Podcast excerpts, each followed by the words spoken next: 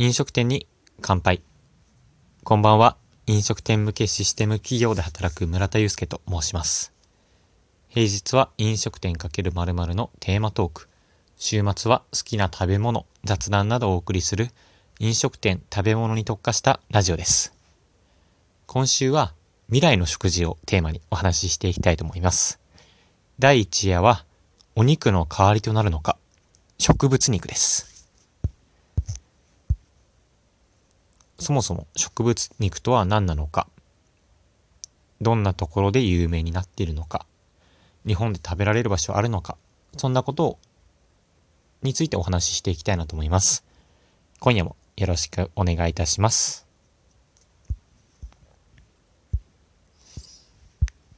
ではまず植物肉についてお話ししていきたいなと思います。植物肉というのは植物性タンパク質で作ったお肉のようなものですね。なので、本物の牛とか豚とか鳥とか、そういったお肉ではないっていうのが特徴となっています。今現在それがアメリカで話題になっていまして、二つの企業が有名となっています。それが、ビヨンドミートさんとインポッシブルフーズさんです。それぞれ植物肉を作っているんですけれども、どん、その内容がちょっと異なるので、2つの企業さんを紹介していきたいなと思います。まず1つ目、ビヨンドミートさん。ビヨンドミートは本物の肉ではなくて、エンドウ豆から抽出した植物性タンパク質で作ったハンバーガー用のパティを開発している企業です。高級スーパー、アメリカの高級スーパーのホールフーズマーケットというところで販売を開始したりとか、で、現在それがすでにもう西海、アメリカの西海岸を中心に約360店舗で販売していますと。また他にもベジタリアン向けレストランで28店舗ほど、最近では大学の食堂でも食べられるようになっているということです。見た目を今、ビヨンドミートさんの植物、植物肉のハンバーガー用のパティの写真があるんですけれども、まあ見た目は本当にひき肉のハンバーガーと言って過言はないんじゃないでしょうかね。しっかり丸い形でお肉のような赤赤色そしてつぶつぶのおにひき肉の感じっていうのも再現されています。一方のインポッシブルフーズというのは同じように植物肉を作ったハンバーガー用のパティ開発しているんですが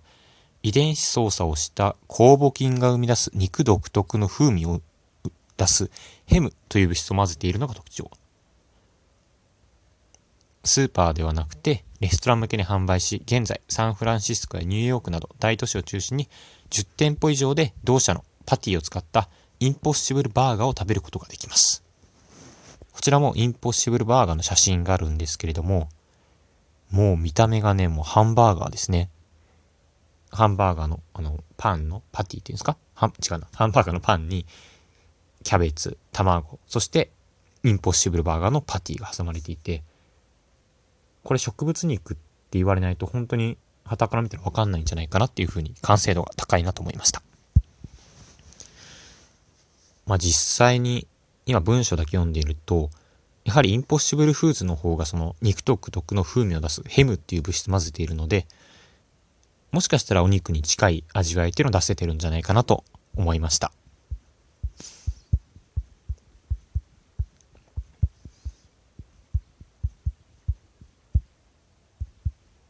で、今、この植物肉っていうのは日本で食べられるのかなっていうのをちょっと調べてみたんですけれども、まだ食べられるところはないみたいで、やはり今、今だとアメリカに行くしかないっていうのが答えになっていますね。